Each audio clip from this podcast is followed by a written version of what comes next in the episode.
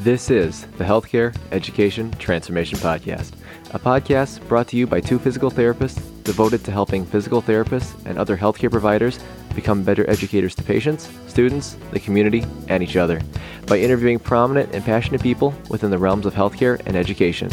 The Healthcare Education Transformation Podcast is intended literally for educational and entertainment purposes only. No clinical decision making should be based on only one source, and therefore this podcast should not be used as personal medical advice. While care has been taken to ensure accuracy, occasionally mistakes and factual errors can be present, as we are only human. This is our journey on the road to becoming better educators, so get ready with your pen and paper as class is about to begin. Hey everyone, this is Corey, and thanks for listening to the Healthcare Education Transformation Podcast. And from all of us here at HET, we'd like to thank our listeners for their incredible support. This is part two of our interview with Dr. Michael Wong from PhysioU. And before we get into that, we are pleased to extend a very generous offer from PhysioU as they are fully invested to change the landscape of how physical therapists learn, in which they are offering an exclusive three month free trial available to any of our podcast followers.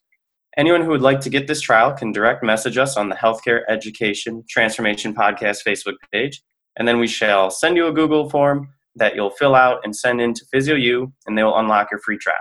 Without further ado, we present part two with Michael Wong. Nice, Mike. I think that was a fantastic take in there. And, you know, and you talked a lot about some great strategies and some great directions to move forward with in terms of education in the future to really get a good integrative approach of these models and how to best break that down.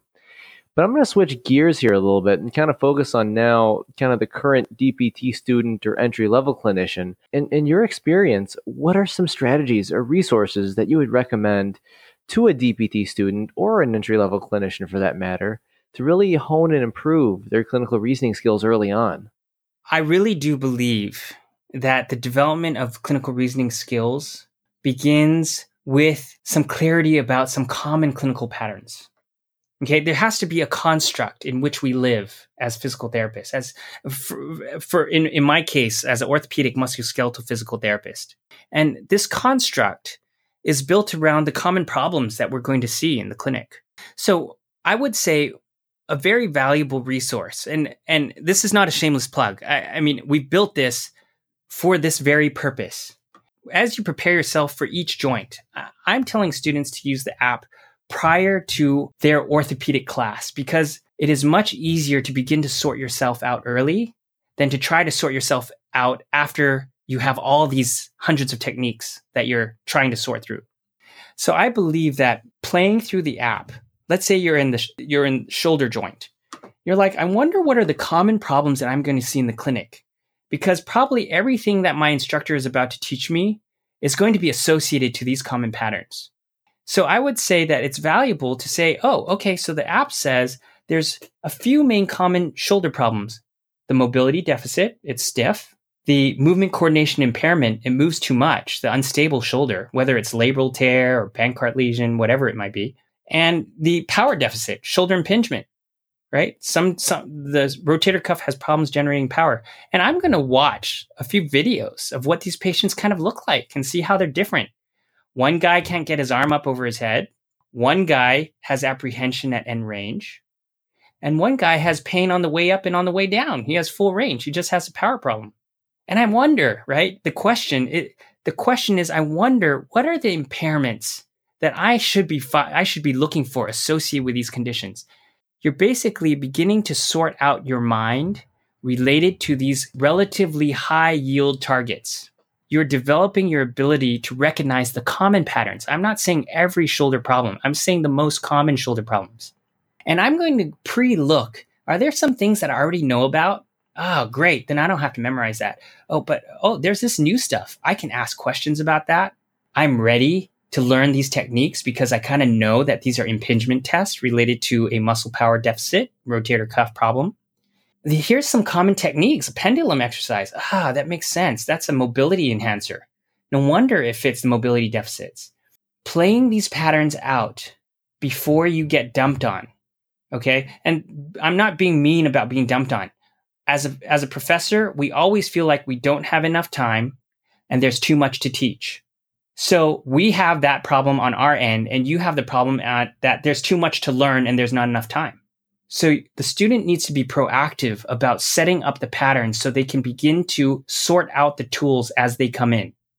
Don't sort them out after we've dumped a bucket load of tools into your toolbox.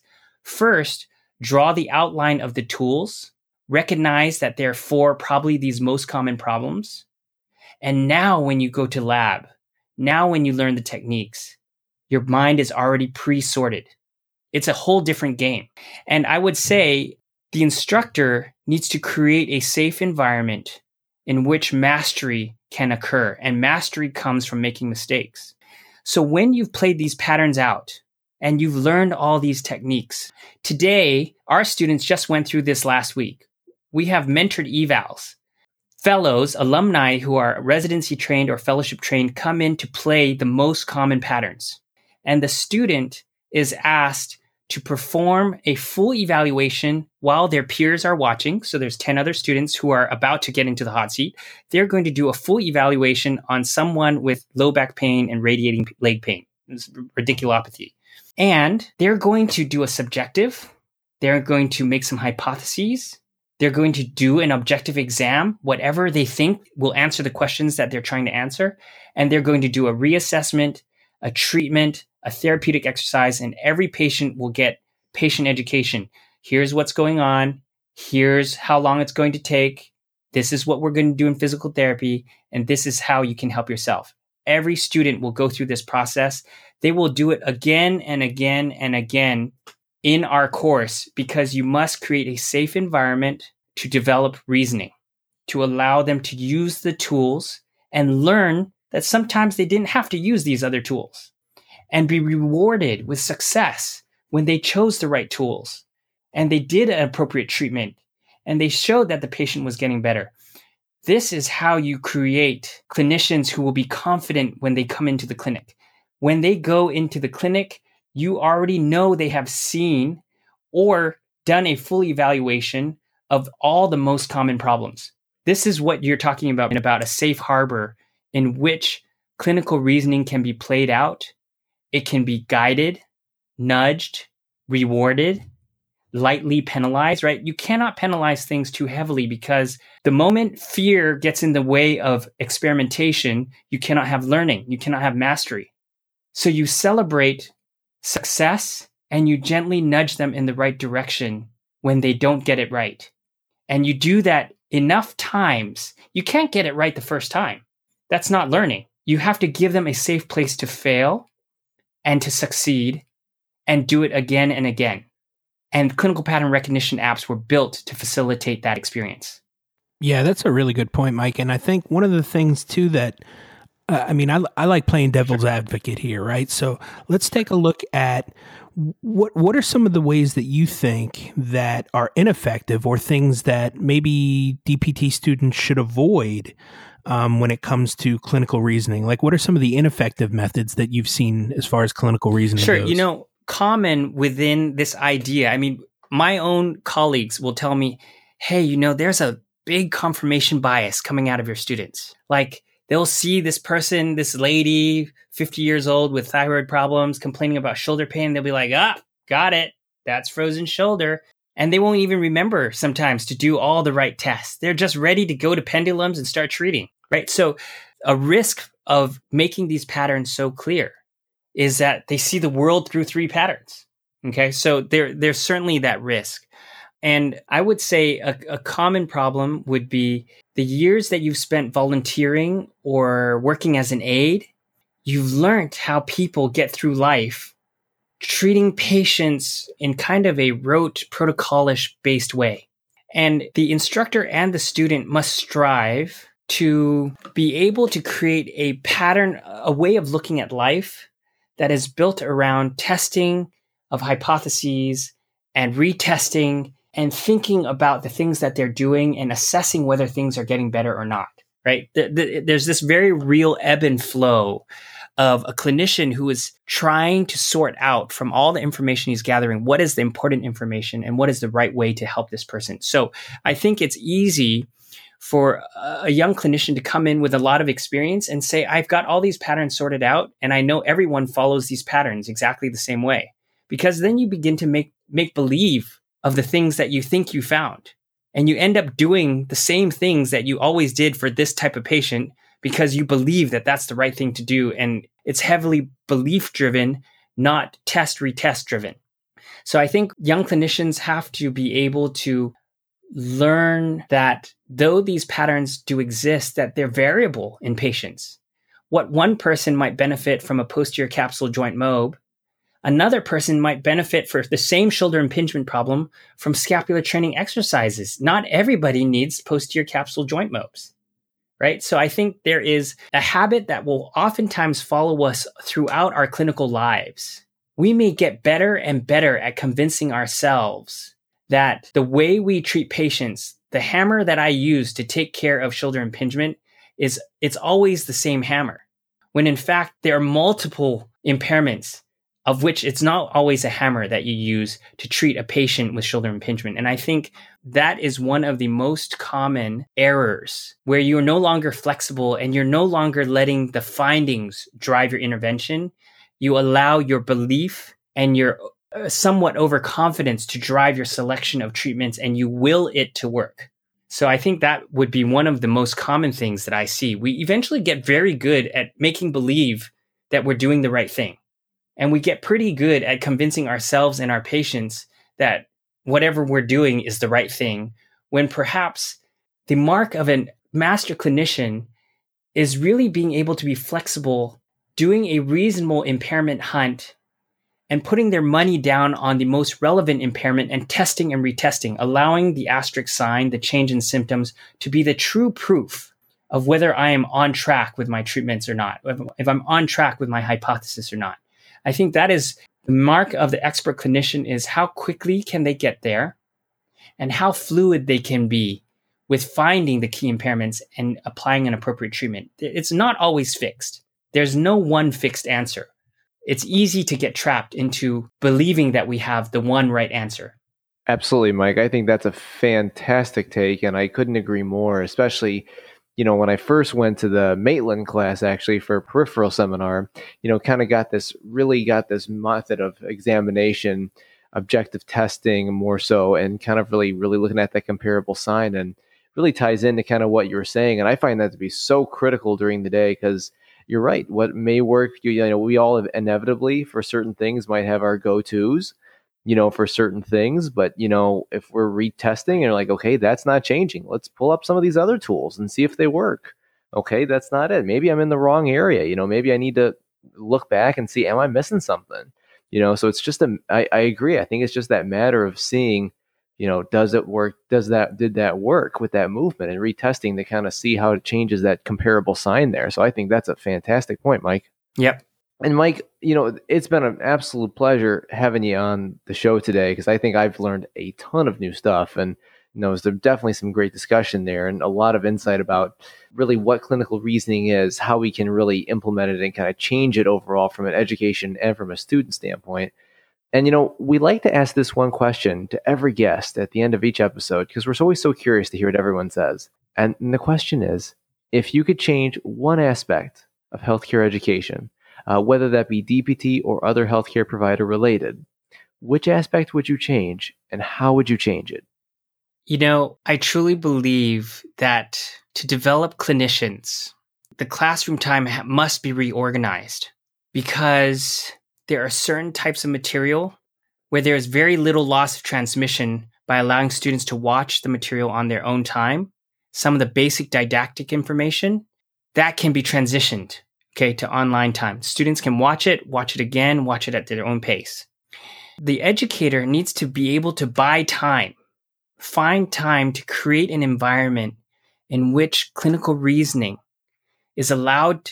You allow clinical reasoning to be played out and you allow for feedback, you allow for failure and success. And you must do it enough times to allow a student to trust the process and to grow in the process. In my mind, one of the biggest problems that is very difficult to overcome in, in education from an educator standpoint is we only have so much time.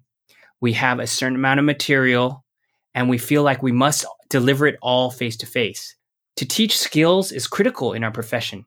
Well, don't spend time just reading books about how to perform the skill and looking at black and white pictures.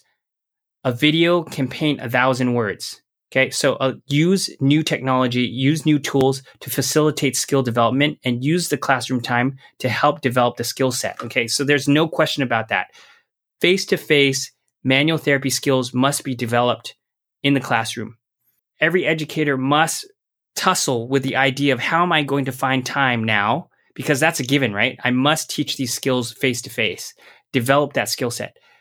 So, how am I going to find time to take that skill set into clinical practice to allow the reasoning to be developed in such a way that all of these tools that I've spent so much time teaching these kids to master, these young clinicians to master, have I equipped them to use it? Have I given them an environment to actually succeed in doing what they are being trained to do? Or am I leaving that in hopes that th- that will come together in the clinic? I believe it will come together in the clinic. I believe it will come together in the clinic better because we've allowed for that development to happen in a controlled, safe, and in a repetitive way that can happen in the classroom. To me, that is the biggest thing that I believe must occur. That there is a clear intention, there is time carved out of the curriculum to allow for these clinical reasoning based exercises. They're expensive, they're time consuming, they require large amounts of manpower. But what were you coming in the first place to be trained for? That is what every young clinician came to be trained for. That I would equip you with the reasoning to use all the tools that I'm training to you to use to be able to help the very person who is waiting at your door, hoping that this time they would have a good therapist. This time, they would have someone who had an idea of what they were doing. I believe that is not something to be left to chance. That is something that is built into every curriculum, and it is a priority of every every clinical class. That is a top priority because if that is not done, it will be increasingly challenging for the young clinician to have a successful career where they are happily and effectively helping their patients, serving their role out in society. I believe it is a critical step and it's it's what I dream of supporting. It's what I it's what I am doing. It is what I'm sharing um, on on how we do this because I can see we have the highest acceptance rate for residencies in the country coming out of our program. A quarter of our class goes to residency every year, and it's because I truly believe that a, a young clinician's success in our field will come out of being the best. And I can help with that process by creating space to help them develop their clinical reasoning. It is a top priority in, in our in our program in our classroom and I really believe that solves many many problems for the young clinician that heads out into the real world. Yeah, that's a really strong call to action, Mike. I, I really appreciate your take on that. Um, do you think, would you mind telling our listeners uh, where they can find you online and on social media if they have more follow up sure. questions? You know, just the like easiest place is on Facebook, Twitter, or Instagram is to find us on PhysioU. We are releasing new app updates. We have new clinical reasoning videos. We do mentoring minutes where we take uh, good new articles and we make them clinically useful in short periods of time. I think just finding me on PhysioU or emailing me at mike at physiou.com, I'm happy it's my joy actually to be interacting with students, with instructors, with sharing. I mean, I share commonly a lot of my content, what I've built, um, cases that we've built that we think are useful to students. I think that is um, that's the best way to get a hold of me. Awesome, Mike. And you know, again, thank you so much for all the work that you've done with all this in terms of the clinical reasoning. Because I think a lot of what you said is, again, it's got a very strong call to action. I think that's definitely the realm we need to go down. And actually, when we had Gail Jensen on the show not too long ago, um, she actually referenced uh, another speaker who basically said something along the lines of, you know, I don't get why we're spending all this money to look at this one part of the brain that really doesn't have that much clinical revel- relevance. Instead, if we just actually focused on changing how we think about clinical reasoning and how we address that, we could really fundamentally change healthcare. Yeah. And And right. I think you've hit on so many different aspects of that tonight in terms of not only that, but also how to really do it and what the process is. And I and I thank you for that because I think that it's so valuable to hear for you know the newer clinicians and for the educators that really want to help make a difference. They're just finding a hard time to do it in the time and the constraints that they have. Right. And I, you know, I would just say that it has been my privilege in the last six months where many, many instructors, everybody is seeking to do good for their students. Everybody knows we have the same problems. Every CI comes back and says, Your students are just doing special tests, or they don't know how to progress their therapeutic exercises. This is the same in every program in the world. And the things that they are saying are reflective of what we've created. The students become what we test. The students become the silos in which we teach. And so this call to action, which is making these experiential learning things that allow students to really try this thing out, do what we say we're teaching them to do, is I think it's a critical step. We will never be able to surmount or surpass this barrier that says, I think I taught them everything they need to pass the boards. Yes, we did. I think I taught them all the tests and exercises. Sure, you did. Why is it that they still don't know what they're doing out there? The answer is very clear. And so I hope that though it is not easy, a PT program is a large ship to, to turn. Not everybody is in control of every piece of the curriculum, but it is our responsibility as educators to begin to dream of solving these problems because the impact it has on those 50 students every year, those 100 students every year, it will impact their lives forever. I, I truly believe that. And that is why we've been so relentless in trying to build these tools. And, and it's not even uh, about the tools. The tools are just an adjunct. Really, the design of the curriculum and creating space to create clinicians, this is the magic. And again, uh, cheers to every professor who has laid their life on the line to be a part of this great profession, which I truly believe is one of these amazing professions that is evolving, that's changing. Cheers to each of them. And also, don't be afraid. You don't have to do things the old way. You can do things in the new way. And the students will know and they will thank you for it. And so I would encourage every every clinician educator out there as well. Don't be afraid to do things a new way. The students depend on us for that. Very well put, Mike. And well, again, thank you so much for all that you've done, Mike. And it's always a pleasure. Yes, it's been a pleasure, guys. Thank you for having me on and uh, wishing you continued success. And likewise to you, my friend. Likewise. All right, guys. Take care. Have a good evening. Thank you for attending class today, and we hope that you learned something and gained value from the content. If you'd like to schedule office hours with us, feel free to add us on Twitter at HET Podcast, on Instagram, HET Podcast, on Facebook, the Healthcare Education Transformation Podcast, and the homepage, healthcareeducationtransformationpodcast.com.